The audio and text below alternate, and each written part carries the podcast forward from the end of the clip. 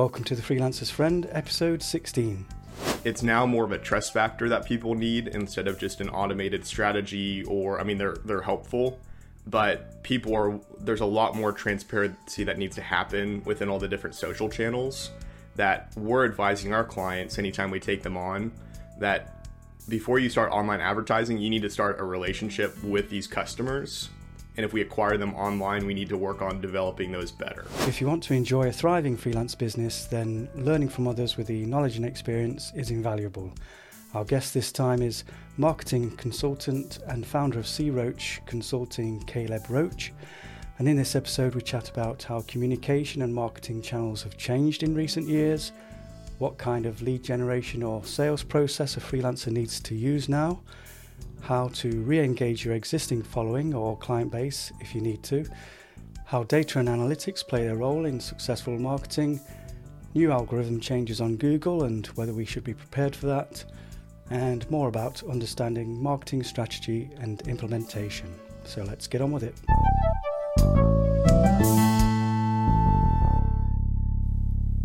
Welcome, Caleb. Thanks for joining us from Edmond, Oklahoma.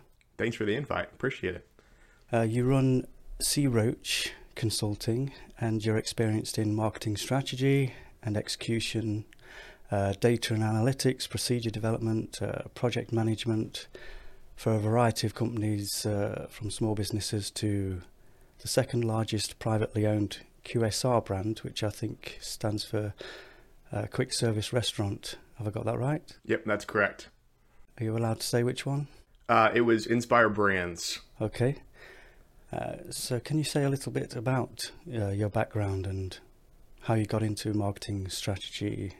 Yeah. So, I started when I was a little bit younger. I went to college at a local college here, and uh, I started doing some small business operations work um, in the local area while I went to went to school, and um, I started enjoying kind of the marketing side and what I attribute to more of the customer attention and kind of the happiness level throughout the process. Um, and so I kind of focused on building better systems to keep productive and happy customers through the journey. And that led to working with Inspire Brands for about two and a half years. Um, they own Sonic, Jimmy John's, Arby's, now Dunkin' Donuts, and a couple other big brands. Um, so I worked on their consumer insights and product insights team. And basically, we would help develop um, new products so that the culinary team would come to us and say, We've got these ideas, take them to market, see what consumers think. So we would do taste tests, and it was a really cool experience. Um, got to travel a lot and see a lot of new markets and how consumers interacted. Um, and so while I was doing that, I had this this goal in mind that I never want to work for someone I'm sure you feel this way too. It's I don't like the nine to five. I'll work 24 hours on my own to not have to go to meetings for someone else. And so when I started that role, I'd kind of built my official business as well. Um, and I got to a point where I was making more money on my on the side than I was with my salary. And so at that point, I, I talked to my wife and I was like, "Hey, how do you feel about we've got this income coming in. What would you feel about me jumping on my own? And so that's when we I made the jump and became a full time marketing consultant on my own. And your wife was fully supportive of that. She was. It was a little bit of a journey because we had had you know starting from the ground. The first year really wasn't that impressive revenue side or client side, and so she had been able to see the progression and where I had kind of started and where I was now and so that was an easier conversation to see the the actual revenue coming in and hey i'm making more money than i was then yeah good so how would you say that communication and marketing channels have changed in recent years they've really changed a lot um, so if you look at let's say facebook um, I don't know. Do you follow Gary Vee at all, or any of those big influencers? I know who you mean. I don't really follow them personally, but I know exactly who you mean. You can't really miss them. Okay. Yeah, so they're they're kind of the the big the Grant Cardones. You know, they used to be these big social influencers, and a lot of them still are. Um, but the way they they become became popular was um, pushing out loads and loads of content. So, you know, they kind of pushed not really into the quality side, but more of just pushing out as much content on social channels as they could. Um, and before Facebook has kind of improved the algorithm, they they really made a lot of attention because of that. And now, as Facebook's grown into this big business, it's been kind of a shift from instead of just qual- quantity over quality, it's now quality over quantity. Mm-hmm. And so we were saying what this, used to this be exact same thing in the uh, previous episode about the LinkedIn platform. Yeah, and it's it's become such a. I mean, it's and I'm sure you've seen this on LinkedIn. It's it's now more of a trust factor that people need instead of just an automated strategy. Or I mean, they're they're helpful, but people are there's a lot more transparency that needs to happen within all the different social channels that we're advising our clients anytime we take them on that before you start online advertising you need to start a relationship with these customers and if we acquire them online we need to work on developing those better um, just because there's a lot of fake gurus and there's a lot of fake fake things out there that people don't understand and so the trust factor for brands has really dropped unless they've had a previous experience. Yeah. And so, you know, it's it's kind of like the I, I heard a story on a podcast a couple days ago. Um, I really don't remember who who was talking about it, but they talked about restaurants and how you know the, your percentage chance of a restaurant if you go if you bring in a, a guest, their percentage chance of coming back after for the second time after they've had a good experience is forty percent then when the third time after they come, you know, the second time, the next time after that second time, if they have a good experience, they have a 40% chance. After that time, if they have a good experience, they have an 80% chance of staying with the brand for their lifetime. And so what they talked about was developing systems where the first time they sit down, there's a red napkin on their on their plate. As soon as the meal ends, they get a free meal or they get a comp, you know, something like that. As soon as the meal ends, the manager comes over and says, "Hey, thanks so much for stopping by you've got to try the pie, like the, the chicken pot pie. You got to try it. Like, here's a 50% off the pot pie. Here's my card. You know, give this to them the next time you come in and try this out. Well, then they're going to come back because they've got an offer. And then that gives the servers a hint the next time that they have a card. And so that kind of flags them as that's the second visit. So in the third time, the manager comes over and says, Hey, you need to try the cheesecake. It is phenomenal. Take this postcard, whatever it is, bring it back. You get free cheesecake on that third time that's given them the ability to have three amazing experiences with this business to where there's no you've got to build the trust and continue building it but that trust factor has already gone from 0 to 100 in the matter of four visits mm. and uh, i suppose data and analytics play a, a massive part in uh, gaining trust uh, would you say that uh, data and analytics are pretty much the core of successful marketing or just one aspect. I would agree. I think it's a, a very vital core of the marketing component of what you're doing, but I think you have to utilize data in the correct way. Um, because you see, I'm, I'm sure you've heard the term data is more valuable than oil now. Um, and that's a relative term, but there is so much data floating around that we have to identify what data is valuable for businesses to have and how do you actually use that because you can collect all the data you want, but is it actually useful data that's going to help your customers come back and visit?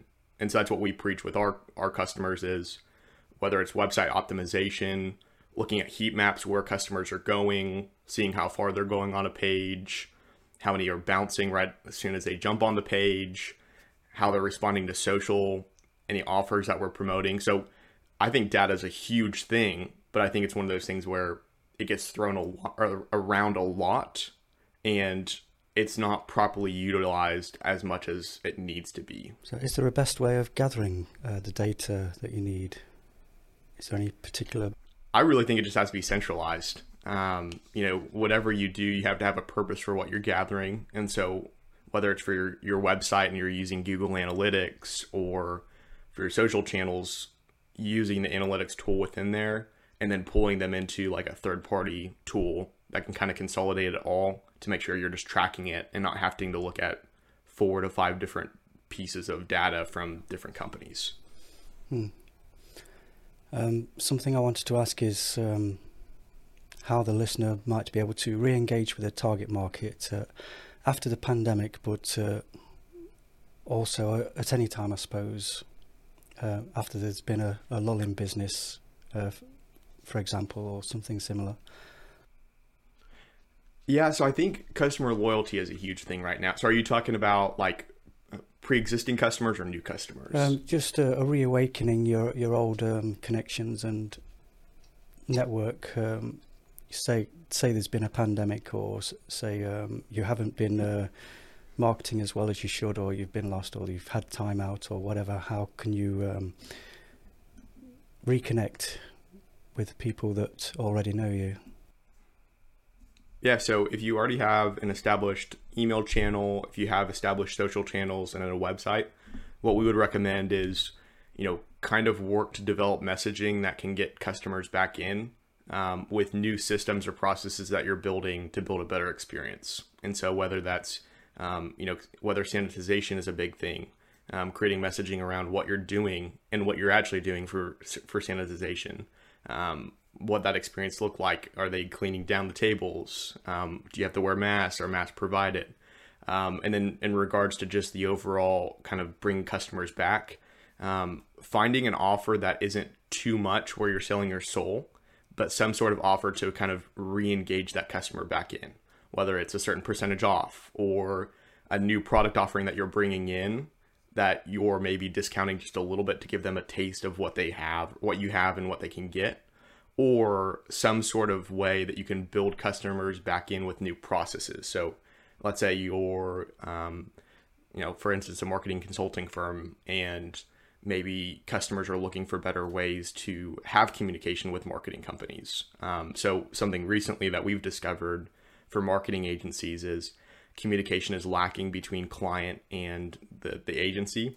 And so we've developed some systems where we're building Friday updates and a client portal where they can see analytics. Um, and so, kind of honing in our services, what we do, and how we do it to build a better customer experience.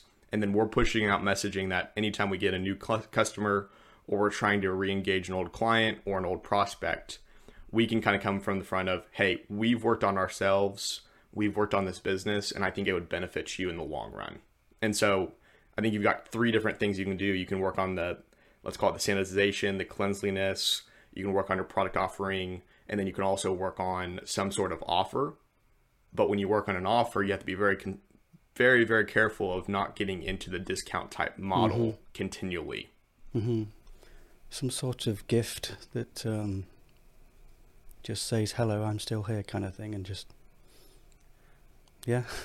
Well, even like we did, um, we've we've always done thank you notes, no matter um, if we meet with a client, if we've talked to a client, if they've sent us a referral, and we've seen a really good, and we did it after the pandemic as well, of um, thanking business owners that we've worked with that um, maybe had a tough, tough time during the pandemic and still were our clients, or um, just a way to kind of re-engage our community.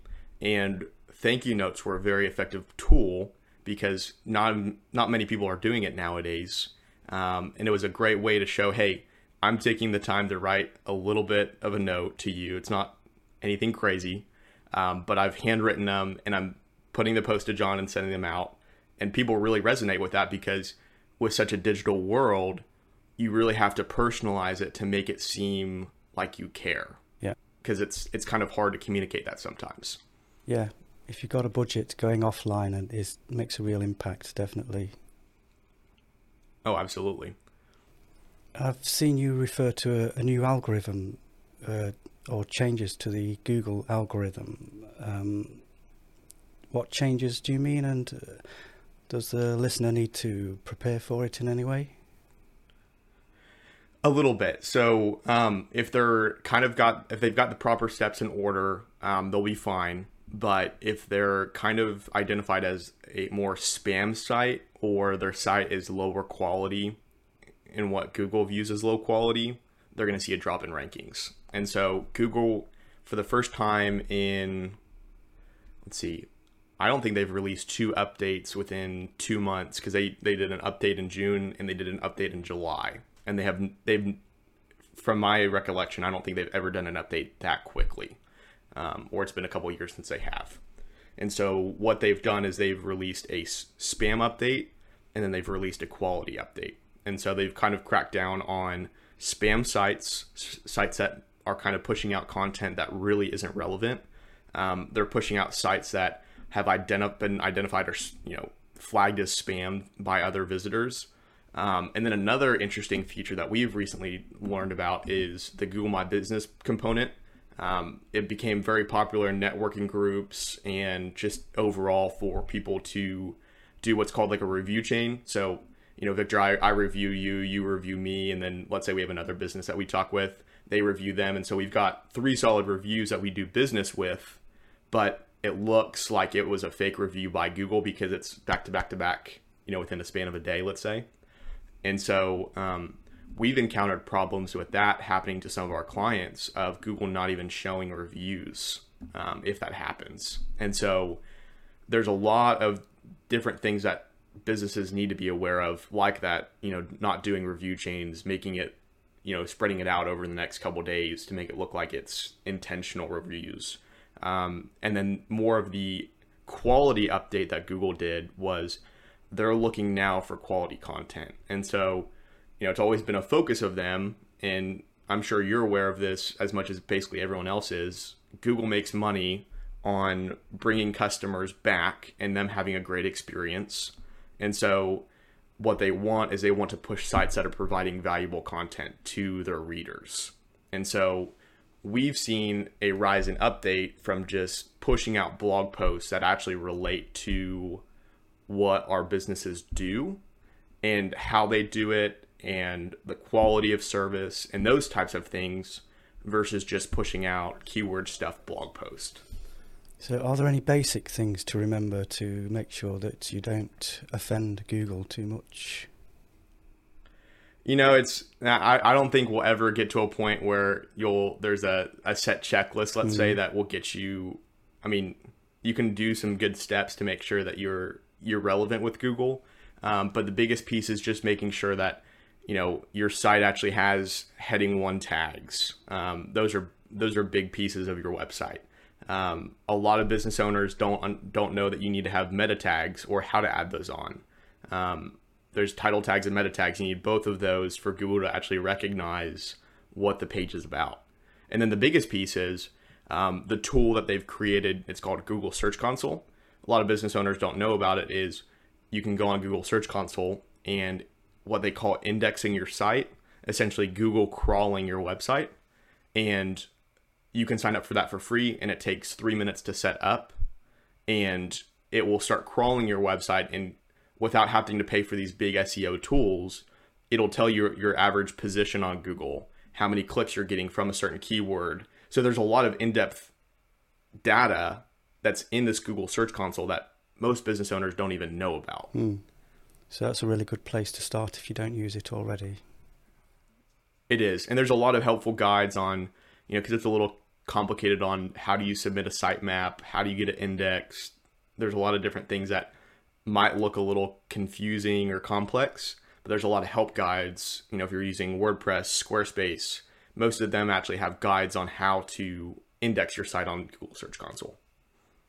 So you started fairly young. You were involved. Uh, you were. You thought you wanted to become a lawyer uh, when you were younger, but eventually you decided to go to the, down the route of entrepreneurship. Uh, could you say how you first got started, and uh, you know if you had much of a budget, and uh, how you basically marketed yourself to get to your business off the ground? Yeah. So. Um, I was actually I thought I wanted to be an attorney, and I thought it was going to be the coolest and greatest thing of all time to be an attorney. And um, I realized very quickly that I did not like being anywhere close to an attorney. Like as as an attorney, um, a lot of writing, a lot of sitting at a desk, and while that's what I do, it, it really wasn't as creative as I wanted it to be. And so I started with a with a firm I was working with. They didn't really have a website, and so I thought, hmm, I'll, I'll try to design a website. So I borrowed a camera from a friend. I thought I was, you know, basically the best photographer in the world. I probably should have been on National Geographic. Hmm. Um, and took some photos of the local area. Built this horrible website that I feel bad that they even had. Um, but it was a great start for me to understand how do you build a website, what things go into it, how do you improve a website, how do you track it. And so I slowly learned through the course of that that maybe law wasn't for me and maybe this this marketing and operation side was actually kind of what I enjoyed.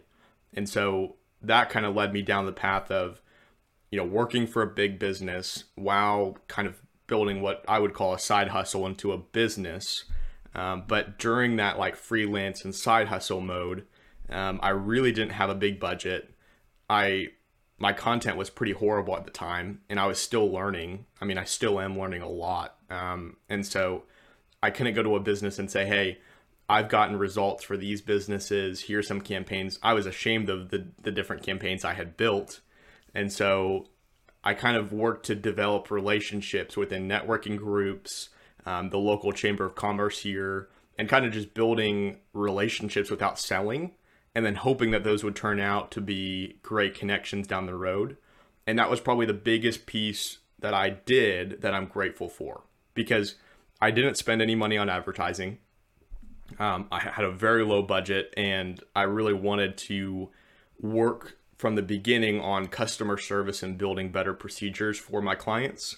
And so I had a couple friends that had gone out and they had started businesses and they solely lead generate online. Um, they acquire all their their clients. They don't talk to them. They might talk to them on a call, and that's that's for what they do. Um, I've always learned that I don't want that, and I want more of a like a relationship with my customers. So I can take them out to lunch. I can call them up, and it it feels more like an established relationship. And so from the very get go, I basically bought thank you cards. I I built business cards for my business I built a website for my business, and then I spent my budget, which was, I would say, I, I probably spent under like hundred bucks a month my first six months, um, just on building materials, flyers, having them printed out, and basically just taking people to lunch, going to different networking events, and kind of developing relationships.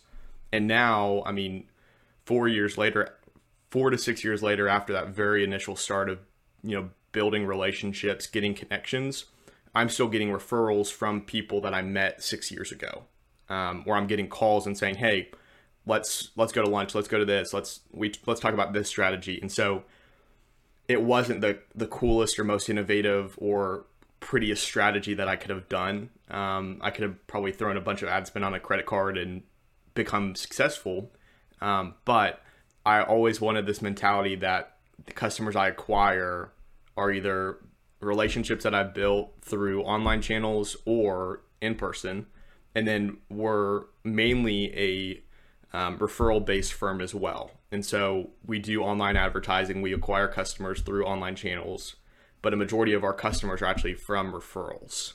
And so I attribute the time that I spent, it was a lot of time and a lot of effort kind of working on my pitch, developing who I was as a business person, and walking into those rooms and having the courage to kind of speak when you're young and have the confidence. You know there's i think there's a there's a difference between pride and confidence. Um, so identifying what's pride what's confidence and then having a good mixture of confidence um, and walking into those rooms and saying hey here's who i am i don't have all this experience but this is what i've developed this is what i want to do and this is how i can do it um, and from the very get-go doing more of the organic meeting people approach was was valuable to my business, especially with a small budget. Yeah, kudos to you for for that for the public speaking side of things as a young person. I, I know uh, it's uh, up there with death as one of the most most feared things. well, and you know, it's it's one of those things that because um, I'm only 22 still, and so I still struggle with a lot of um, what's it? I, I forget the term for it, but the um, the, the imposter syndrome. You know, yeah, that's, I'm uh, still so young. Mm-hmm. I don't. No, the, the, the imposter syndrome is a, a term that's used a lot at the moment. Yep, and so it, it feels like when I when I speak with these businesses, even when I go into pitch pitches and talk to businesses, we have these established results, we have the strategy, we have the education, the understanding and I still go into these businesses thinking, I'm going to walk in, they're going to think I'm some young kid that doesn't know what I'm doing. And I feel this like imposter syndrome like, do I even know what I'm doing? Um, and that's been tough. You know, that's hard as a freelancer to go into these businesses. Some of them, you know, are big businesses, let's say, let's say you get a big contract, you're speaking to these people that feel like they're on a tier above you because they work for this business. And what I've discovered through working with bigger companies like international companies, the people working in those businesses are just like you. I mean, they a lot of people in corporate America have imposter syndrome too. And so when you're speaking to these people, you have this like fear that I'm going to get found out, they're not going to think I'm experienced enough. On the other side, the flip side, these clients when agencies come to them, a lot of them feel the same way about them. I've got to make it look like I've I've got all my, you know, crap together and I understand what I'm doing. So it's it's a very interesting thing that I don't know if you've ever felt this way, but it's just I, I don't know if it'll ever go away. no, I think all humans are the same. At um, they have a kind of negative self-talk, and uh, I hear that uh, negative self-talk is what you do the most when you're chatting to yourself, whether you notice it or not. And the idea is to become aware of what you're saying to yourself and reframe it. And this is a quite a big topic that I'd like to delve into here and now, but I think we sh- should stick uh, with the topic that we're meant to be talking about for the moment. Uh, there are there are other episodes where we talk about your mindset, this kind of thing, in general. Um, so, uh, from what you're saying, uh, a kind of big takeaway I'm taking from what you've said so far is it's a kind of balance between having uh, good data and analytics and the human side of things and building relationships and having the balance between those two things. Yes, absolutely. You know, like we talked about in the very beginning, data is core, data is important because um, you know, when we price things, when we talk to our customers, we use a lot of data to tell them here's what people are experiencing, here's the percentage of shoppers that aren't coming back, here's X, mm-hmm. um, and that's essential, and that's that's what our main selling point is, and what a lot of businesses' selling point is. But at the very very end of it too, like you said, the human relation relationship piece is so important as well because you can do all these data, you can do all the analytics, but as we've learned throughout the years, people are people. And so you can do all these complex strategies and use data to inform decision making. But at the end of the day, if a consumer makes one decision that you didn't calculate for, or they make a decision opposite of what you thought they would make, you've still got to have that human element mm. because you've got to bring them back to that piece, or else you've lost them. Yeah, makes perfect sense. Is there anything else you'd like to add to what we've said already? No, I think that's a lot of rambling on my part. so, um, probably a lot for people to listen to. so, what's the best way for the listener to find out more about you? Uh, I think you've got a free consultation that you offer. I do. I have a free consultation. Um, we we tell our clients we don't sell, or our potential clients we don't sell on that consultation unless they want us to. And so what we'll do is we'll provide an audit for them. We can c- kind of talk about strategy for 30 minutes to an hour on how they can improve their business, you know, on on different channels that they can do. And if the conversation comes up that they want to look into working with us, that's a different conversation. But they can go to our website. It's C Roach Consulting, C R O C H E consulting.com. They can check out our website. We have some great blogs. We're talking about neuromarketing right now, consumer driven decisions, kind of some core updates. I mean, some some great content. Um, and then we also do have that that free consultation on there that just Calendly link. They can schedule time, set up some time to talk. Um, and then I also love connecting with people on LinkedIn, so um, people can add me on LinkedIn as well. Great. I think I'll try that. Uh, it's interesting. Thanks again for joining us, Caleb. It's been a pleasure. I just have one final question uh, that I ask every guest, and what it's uh, what's the one most important thing to do or be for freelancing success? The biggest, I, I thought about this. I listened to some of your past past episodes, okay. so I came prepared. um, so I really think one of the most important pieces for a freelancer is not getting too ahead of yourself. Um, you really have to identify what areas you have to work on in your business to improve that client experience. So, like we said, use data, build kind of what your clients are wanting, what they're doing, how they're interacting with your brand, and then supplement that with the human side. How can we inc- increase communications with our clients? How can we bridge that gap between what they want and what they need? And so, um, throughout my experiences, I've made a lot of mistakes. I've made a lot of failures, a lot of miscommunications. And the biggest key is talking to a client, being upfront, being honest about those mistakes, and using those that data piece to increase better systems. And then the human side, being honest and being transparent with those people and saying, I made a mistake. And that's that's the biggest piece that I've learned throughout my, my time doing this.